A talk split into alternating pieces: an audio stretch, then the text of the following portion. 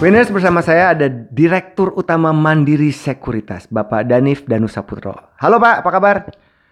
Baik, baik Mas Erwin. Sehat? Sehat selalu. Oke. Pak Danif, ini kita mau ngomongin soal pengalaman Anda sebagai seorang profesional. Belajar di New York City. Membangun karir di Singapura. Waduh Sadis, ya, sadis banget. Mengawali karir nggak langsung di posisi yang tinggi. Ceritain dong. Your experience. Oh gitu ya. Ya sebetulnya experience saya sih em, seperti disebut tadi, kebetulan ada kesempatan bisa kerja di New York gitu ya, cukup lama. Berapa tahun itu?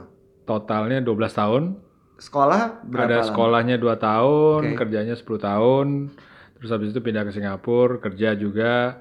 Dan sekarang mulai tahun lalu sekarang di Indonesia Oke. gitu. A- Apa yang membuat Pak Danif kembali ke Indonesia? Oh ya, selalu pengen kembali ke Indonesia. Dari awal, always want to go back. Karena Oke. kita Indonesians, born and grew up here. Here is the land of opportunity. Indonesia is land of opportunity. Not New York. Not not New York. anymore, trust ya? me, trust me. Indonesia land opportunity. Oke. Work in New York, work in Singapore, Indonesia is land opportunity. Jadi itu juga yang membuat selalu ingin pulang ke Indonesia. Iya dong. Apa yang dikangenin dong di Indonesia? Oh banyak dong. Dia kan. Makanan. Makanan, teman-teman, semua komunitas gitu ya. Cuma satu aja yang agak nyebelin. Macet. Iya pasti. Beda lah ya. Beda, Ja- beda, beda. Jangankan New York, Singapura juga beda banget. Iya iya, tapi enggak lah. Jakarta is the best. Pak, padahal kalau orang-orang yang udah berkarir jabatan bagus, promising di luar negeri, rasanya nggak semua orang punya pilihan untuk kembali ke Indonesia.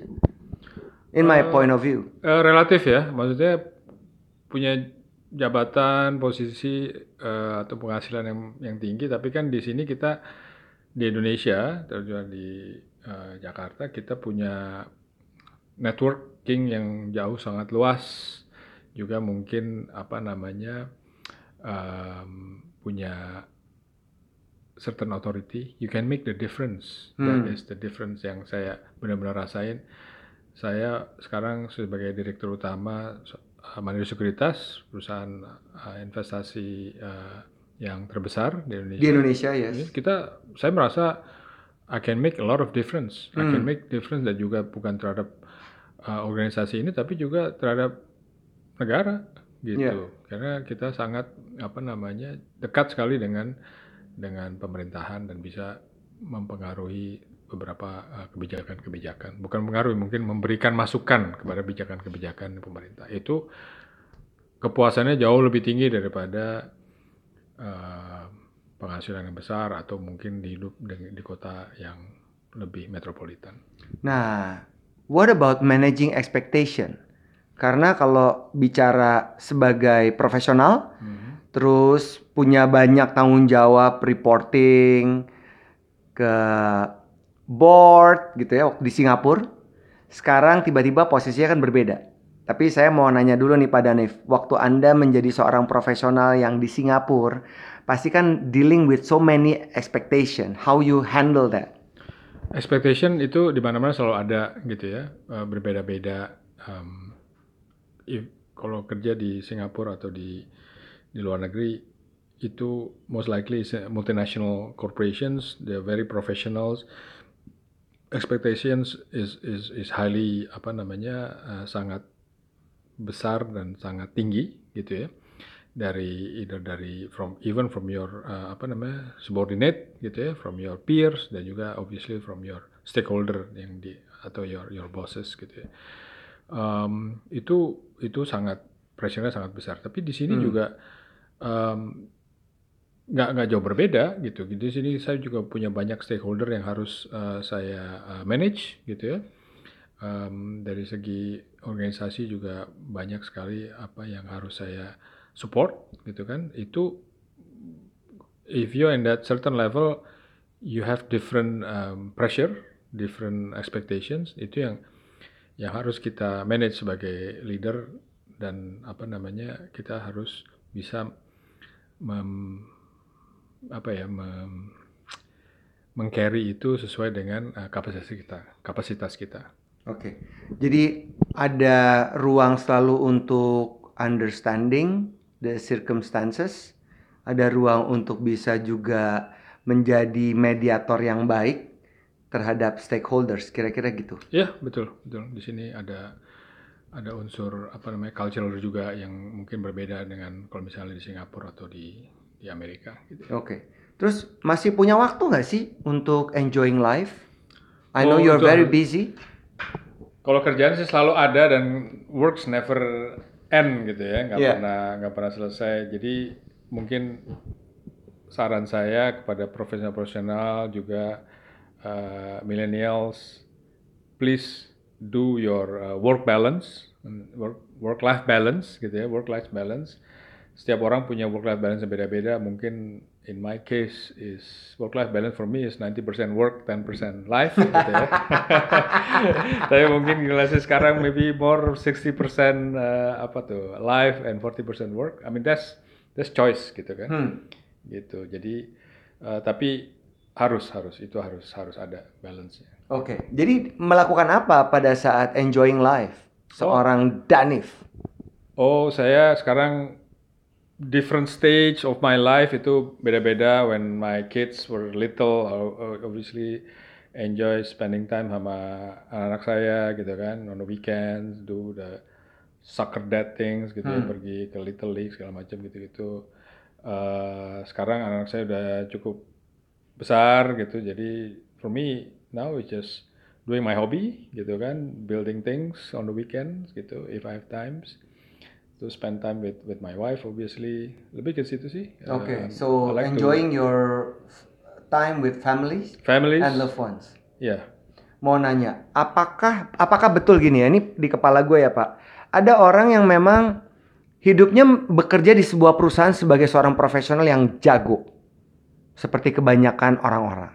Tapi ada sebagian orang yang memang tidak memilih hidupnya untuk menjadi seorang profesional, yaitu menjadi entrepreneur. What do you think? Or I think jadi entrepreneur is the best ya. Kalau if I redo my life, I like to become entrepreneur. Really? Seriously, seriously, I think itu sofis kepuasan pribadi itu jauh lebih besar. Tapi memang risknya jauh lebih tinggi, gitu Hmm. kan? Jauh lebih tinggi. Jadi em, again saran saya kalau yang masih muda-muda belum punya banyak tanggungan, take your risk, take Hmm. your chance gitu, jumps into that uh, apa namanya opportunity. Karena itu kalau menurut saya in the long run it will give you more satisfactions. Oke. Tapi apa yang membuat Pak Danif bisa sampai di posisi ini sebagai direktur utama? Pernah nggak terbayang karir path-nya sampai di posisi puncak seperti sekarang? Eh kebayang sih terus terang sorry Kebayang? ya. Kebayang dong. Maksud saya gini, um, I always know what I want to do gitu ya. Eh, jadi eh, dan saya kerja keras untuk itu. Gitu. Hmm. Jadi saya mendapatkan, maksudnya masuk kerja dalam satu posisi, I know exactly yang harus saya deliver gitu dan um, itu yang kalau saya deliver sesuatu, obviously I expect something in return gitu Yeah. kan. Jadi itu sesuatu yang memang apa ya mungkin bukannya saya plan tapi memang yang saya harapkan gitu. Jadi memang I, I really work hard and and I think I I mean ya, saya di posisi ini sesuai dengan kontribusi saya selama ini. Gitu. Define dong kerja keras yang seperti apa sih? Ya kerja keras mungkin ini saya lebih banyak. uh, Let's say di Singapura deh. Ya, jadi mungkin background saya di multinational ya, you need to deliver what yang harus uh, di-deliver dari segi macam-macam. Yang paling gampang dari segi budget gitu kan, in term, of uh, how much achievement, dari segi in term of your apa uh, bottom line harus di, di achieve gitu kan, number of sales or whatever it is itu yang paling gampang. Tapi juga selain itu uh, sebagai profesional dan moving up to different level uh, sebagai leader juga banyak sekali hal-hal yang harus di-deliver dari segi yang non uh, kuantitatif gitu kan seperti how to develop your team gitu kan uh, building teamwork cohesi- cohesiveness antara tim gitu kan itu banyak sekali matrix-matrix yang yang bisa di, di measure gitu walaupun itu bentuknya kualitatif nah itu yang the more you are up there, the more abstract gitu. Jadi uh, yang harus deliver nggak cuma soal numbers tapi there are many other things yang define you as a good uh, leader. Oke. Sebagai seorang leader pasti juga gemar menikmati hidup dan mendengarkan musik. Boleh sebutkan satu penyanyi atau grup musik idola Anda? Karena lagunya akan kita putar. Oh really? Ya, karena di podcast saya ini Pak Danif, itu pasti selalu ada lagu-lagu yang saya putar. Kalau saya ada bintang tamu, mereka lah yang saya minta untuk memilih lagu kesukaan mereka untuk diputar di podcast ini. Saya ada beberapa sih, tapi uh, Satu-satu aja, satu, satu aja. aja, satu aja mungkin si nggak nggak mainstream ini kali ya. It's nggak- okay. Ini favorite saya, tapi saya bisa ngeliat siapa namanya nggak apa ya. Boleh dong. Ini Mungkin terlalu apa. banyak idola. um, Aljero is one. Oh, alright. Jero. What song? Which song? Um, Morning? morning boleh. Morning. Alright. Or Spain. Which one? Morning or Spain? Uh, morning aja deh. Morning. Okay, here we go.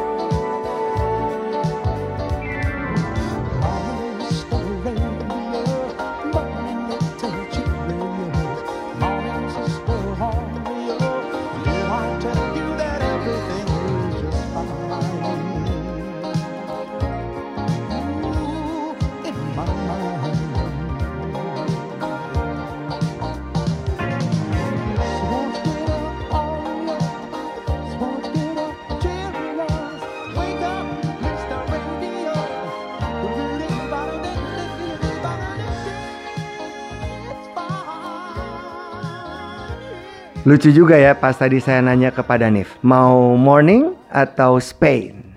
Langsung, morning aja. Nah itu tadi kita udah dengerin lagu Morning dari Aljero. Aljero ini sangat jenius ya dalam soal musik. Seperti orang yang ada di sebelah saya ini, beliau ini sangat jenius. Pak Danif, ini ngomongin soal mandiri sekuritas. Kita mau ngobrol soal proyeksi Anda di tahun 2020, keuangan. Karena kemarin saya sempat ngobrol dengan salah satu ekonom di Indonesia. Beliau ini sudah senior, ya, sama mungkin seperti Anda. Dan beliau ini mengatakan bahwa proyeksi ekonomi Indonesia di tahun 2020 itu challenging. What do you think? Um, challenging itu setiap tahun selalu challenging.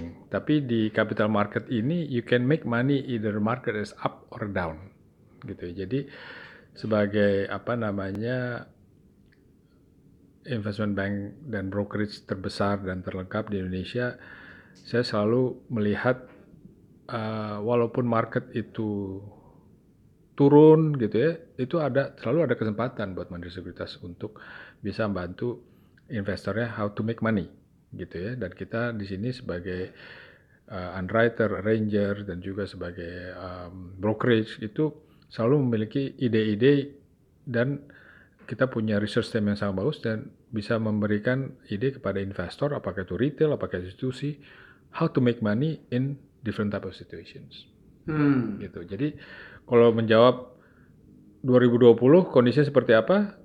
Mungkin nggak banyak berbeda dengan yang semuanya baca bahwa ini trade war belum akan selesai, ya kan? Masih panjang masih kayaknya panjang gitu. Cuma kalau kita ngelihat positifnya Amerika itu tahun depan masuk ke election year. Biasanya di election year seperti Indonesia, presiden itu akan jor-joran untuk mempertahankan pertumbuhan ekonominya. Dan, ekono- dan Amerika sebagai eh, ekonomi yang terbesar Indonesia, di dunia, seharusnya dia akan tetap mempertahankan pertumbuhan eh, ekonomi yang yang tetap sehat gitu. Dari kalau dari situ ya seharusnya sih walaupun challenging, saya rasa masih tetap ada prospek yang bagus untuk investor di capital market. Apakah ini akan sama saja dengan tahun 2019 atau justru lebih challenging? Maksudnya tingkat tingkat faktor yang bergejolak akan lebih tinggi dibanding tahun 2019 what do you think Pak? Kalau menurut saya mungkin 2020 eh, di fixed income akan lebih ba- bagus dengan apa namanya em, suku bunga yang sangat rendah akan akan tidak akan tidak akan kenaikan malah mungkin ada penurunan lagi. Di equity mungkin akan sedikit lebih challenging gitu ya karena apa tingkat suku bunga rendah orang eh, lebih kepada fixed income daripada equity. Tapi secara secara garis besar ada sektor-sektor yang menurut saya di Indonesia masih tetap punya growth potensi yang sangat besar gitu kan. Jadi nggak semua sektor itu akan turun gitu kan. Tapi masih banyak beberapa sektor yang yang yang punya potensi dan juga eh, saya pribadi sangat optimis dengan pemerintahan Jokowi yang kedua ini dengan pemilihan kabinet yang menurut saya the the best under the situations gitu ya. Saya rasa eh, kabinet baru ini akan mendeliver sesuatu yang di atas ekspektasi masyarakat. keseluruhan. Jadi apa sarannya Pak Danif agar mereka-mereka yang ingin berinvestasi di tahun 2020 melakukan A, B, C, D? Ada nggak saran-saran?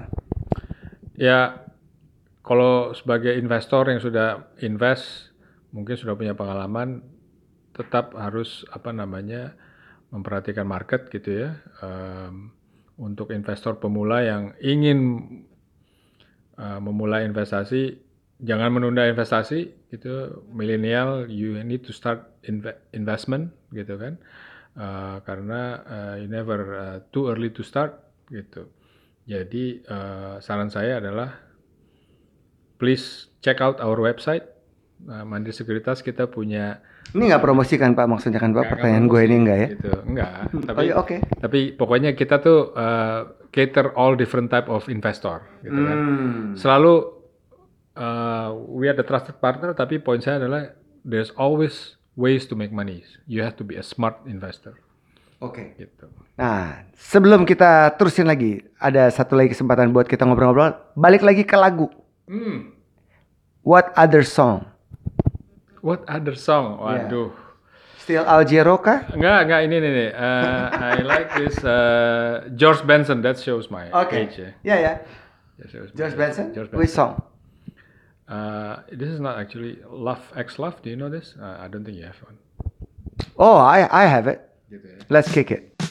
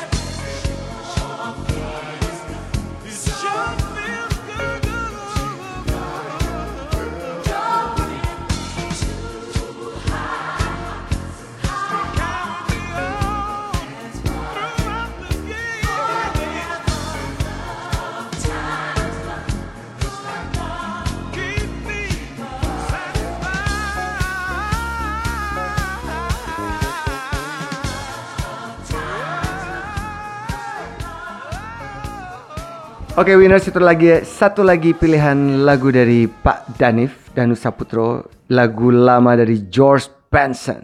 Jadi semua ini kayaknya selera 80s ya.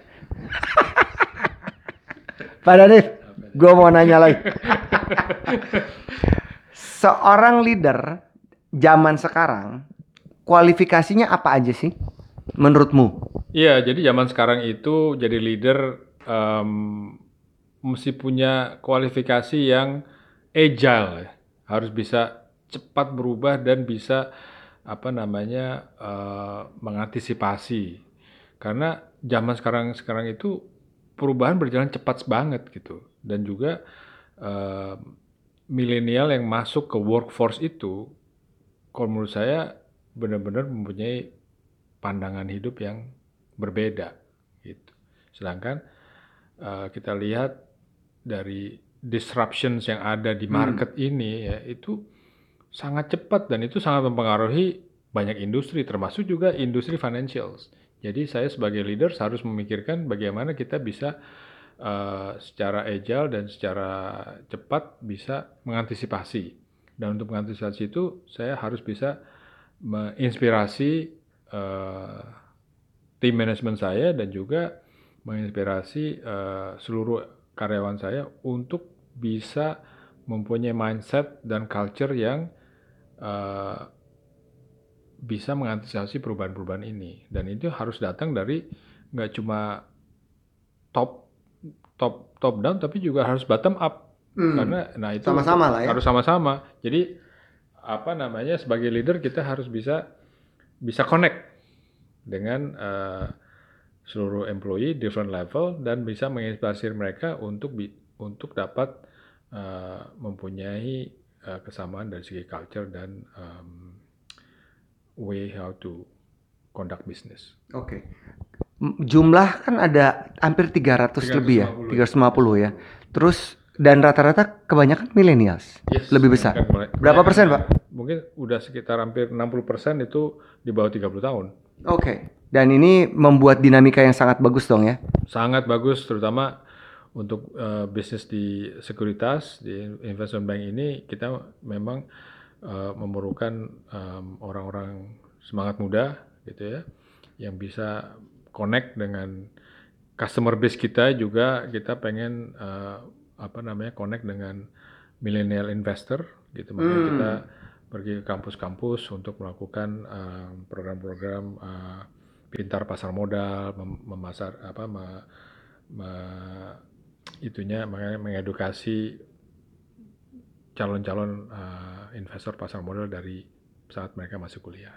Yang saya tahu para investor di Indonesia tuh masih kecil sekali ya. Kenapa bisa gitu sih Pak? Iya. Maksudnya dibanding negara-negara maju lainnya kita tuh kecil sekali ya di bawah 10%. Betul, apalagi di investor di pasar modal ya. Iya. Gitu pasar modal masih sangat kecil dan itu potensinya masih sangat besar untuk di mana penetrasi eh, penetrasi pasar modal di Indonesia sehingga ini merupakan challenge nih buat buat saya sebagai pemimpin perusahaan sekuritas yang terbesar di Indonesia bagaimana kita bisa meningkatkan penetrasi investor di pasar modal itu juga harus dibantu juga dari sisi produknya gitu kita harus mem- memperluas produk-produk yang dipasarkan juga yang paling penting adalah edukasi gitu kan melakukan, melakukan edukasi kepada masyarakat bahwa dalam melakukan investasi nggak cuma ada produk-produk perbankan tapi juga ada produk-produk non bankan non perbankan seperti di pasar modal. Oke. Dan ini juga akan membantu milenials bisa lebih baik dalam kemamp dalam kehidupan mereka ketika mereka sudah melek investasi. Iya, betul sekali karena memang seperti negara-negara maju yang apalagi di financial center seperti di Singapura, Hong Kong atau New York atau London gitu ya. Pasar modal itu malah lebih besar daripada sektor perbankan karena memang eh, apa namanya em, penetrasi market yang sangat dalam dan juga eh, pasar modal sendiri juga sangat besar sekali gitu. Jadi ini kesempatan untuk apa namanya investor-investor termasuk juga investor perorangan untuk bisa berpartisipasi dan memanfaatkan produk-produk yang ada di pasar modal. Ini saya sudah lihat sendiri pada saat saya bekerja di di financial center seperti New York City dan juga Singapura. Apa yang membuat tingkat kesadaran masyarakat di Indonesia sangat rendah untuk berinvestasi kira-kira, Pak Danif? Ini kalau saya uh, bagian dari apa namanya em, kondisi pasar atau kondisi financial market kita gitu ya, di mana eh, maturity dari market kita memang belum belum se semature market yang lain seperti di Singapura atau di Hong Kong. Jadi memang banyak sekali, sebentar ya. Sorry. Winners, Pak Danif sedang minum air putih. Ini minuman favorit si Bapak. Jadi emang potensi masih banyak tapi masih banyak sekali regulasi-regulasi dan produk-produk yang harus di, diperkenalkan di, di market. Oke, sekarang pertanyaan terakhir deh, sepertinya ya. Melihat seorang Danif 10 tahun dari sekarang, what do you have in mind? Do you have it? 10 tahun dari sekarang. Iya. Nah, lo. Wah, I'll be retired hopefully ya.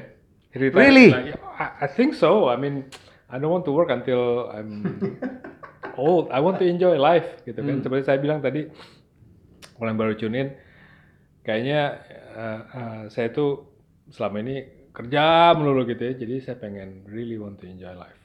Oke, apa yang di bayanganmu Pak 10 tahun dari sekarang? What type of enjoying life in your own terms?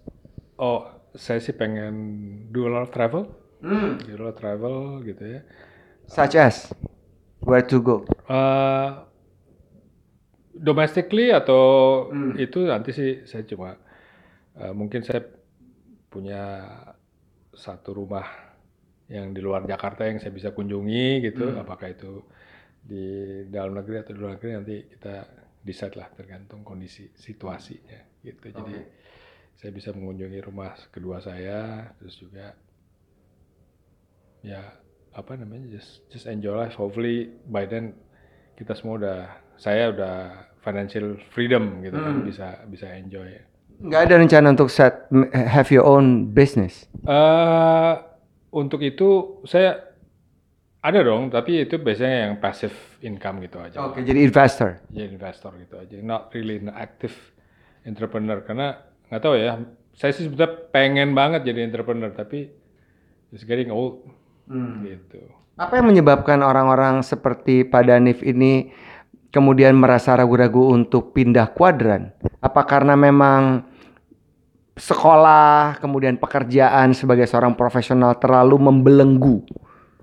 eh mungkin ada dua hal ya. Jadi pertama yang opportunity cost kali ya, karena eh, I'm- saya saya dari posisi yang cukup, kalau menurut saya cukup lumayan gitu. Jadi kalau saya pindah kuadran itu benar-benar harus yakin bahwa eh, at least harus sama gitu kan. Nah itu itu mungkin sesuatu yang Risk itu yang tidak bisa diambil. ah, mungkin agak-agak susah gitu. Walaupun deep down sih sebenarnya saya pengen banget gitu ya, pengen banget itu. Terus kedua eh, juga mungkin selama ini kenapa nggak pernah melakukan eh, switching karena memang I have a lot of responsibility aja gitu kan, Eh, bring up the kids and put them in school and everything gitu. Kalau tiba-tiba setelah karir di Mandiri Sekuritas tiba-tiba ada bank asing atau investment bank asing di luar negeri di mana itu adalah menjadi salah satu your destination. Destinations ya? Eh, maksudnya No, the answer is no. no. No, I won't stay here. Oke, apa yang membuat Pak Danif tetap still here in Indonesia? Eh, karena saya 22 tahun tuh di luar Indonesia dan the goal actually to come back here gitu kan. Eh, dan saya berhasil melakukan itu dengan soft landing yang menurut saya sangat baik gitu. So I really want to stay here and put my foot down in Jakarta and retire di Jakarta. Oke, terakhir deh nih beneran terakhir ya Pak. Sebagai direktur utama yang mempunyai lebih dari 60% millennials, apa advice Pak Danif untuk para millennials? Kebetulan profil pendengar saya, nih yang saya sebut winners itu majority usianya antara 30 sampai 40 tahun mereka. Dan tentu di usia yang sangat produktif. Ya. Oke, jadi eh, untuk pendengar-pendengar setianya Mas Erwin nih, karena saya sebagai direktur utama dari sekuritas ya kita itu eh, jualan financial products di capital market. So please apa namanya check out eh, potential investment di capital market di pasar modal. Banyak sekali eh, apa namanya eh, banyak sekali potensial investasi investment yang bisa menghasilkan return yang yang cukup eh, apa namanya eh, eh, terhadap risknya itu ter- termasuk baik gitu ya tapi eh, untuk itu saran saya cek ke Mandiri Sekuritas karena banyak juga produk-produk yang di market yang yang mungkin tidak se safe produk bank gitu ya. Oke. Jadi itu adalah saran dari sisi untuk financial improvement mereka. Yes. Kalau soal untuk work, untuk Work, pekerjaan, pekerjaan. dari sisi attitude, behavior, Eh, sorry sorry work ethic misalnya ada nggak? Kan kacamata sebagai direktur utama tentu kan juga pasti berbeda dan bisa memberikan manfaat. Ya, eh, sebagai profesional, jadi saran saya teman-teman, ini pengalaman saya ya, pengalaman saya nggak tahu apakah ini masih relevan gitu. You have to be become a professional in your in your eh, apa namanya in your professional work. Jadi harus benar-benar eh, disiplin, deliver a good result gitu ya dan can be dependable gitu. Jadi your boss itu benar-benar bisa ngelihat, oke, you in you I can trust you, I I I can depend on you, you can deliver the result yang saya mau. Dan if you want to be super super uh, kiasu ya, uh, you deliver more daripada yang di yang di, diinginkan. Nah itu I'm sure uh, in in in my timeline waktu itu that's what make the difference. Karena in in in in corporate world it's like a rat race tuh ya, Iya. Kayak rat race kan. Jadi ya benar-benar harus bisa nunjukin bahwa kamu itu orang yang bisa dependable, bahwa either your peers or your boss itu can depend on you and and you can make the difference. Oke. Terakhir untuk menutup lagu, lagu apa nih bos? Satu lagu lagi. Satu lagi lagi. Iya dong. Tadi Aljero udah, George Benson udah. Satu lagi dong. Bobby Caldwell ya. Bobby Caldwell. Astaga nih melo abis. Yang mana nih bos? Bobby Caldwell. Udah lama gue gak denger Bobby Caldwell. Yang mana aja lah. Yang mana aja? Heart of Mine Heart of atau ya itu? Ini Don't Ask My Neighbor. Oke. Oh oke, Don't Ask My Neighbor. Thank you Pak Danif. thanks. Sukses Pak. Thank you, sukses juga.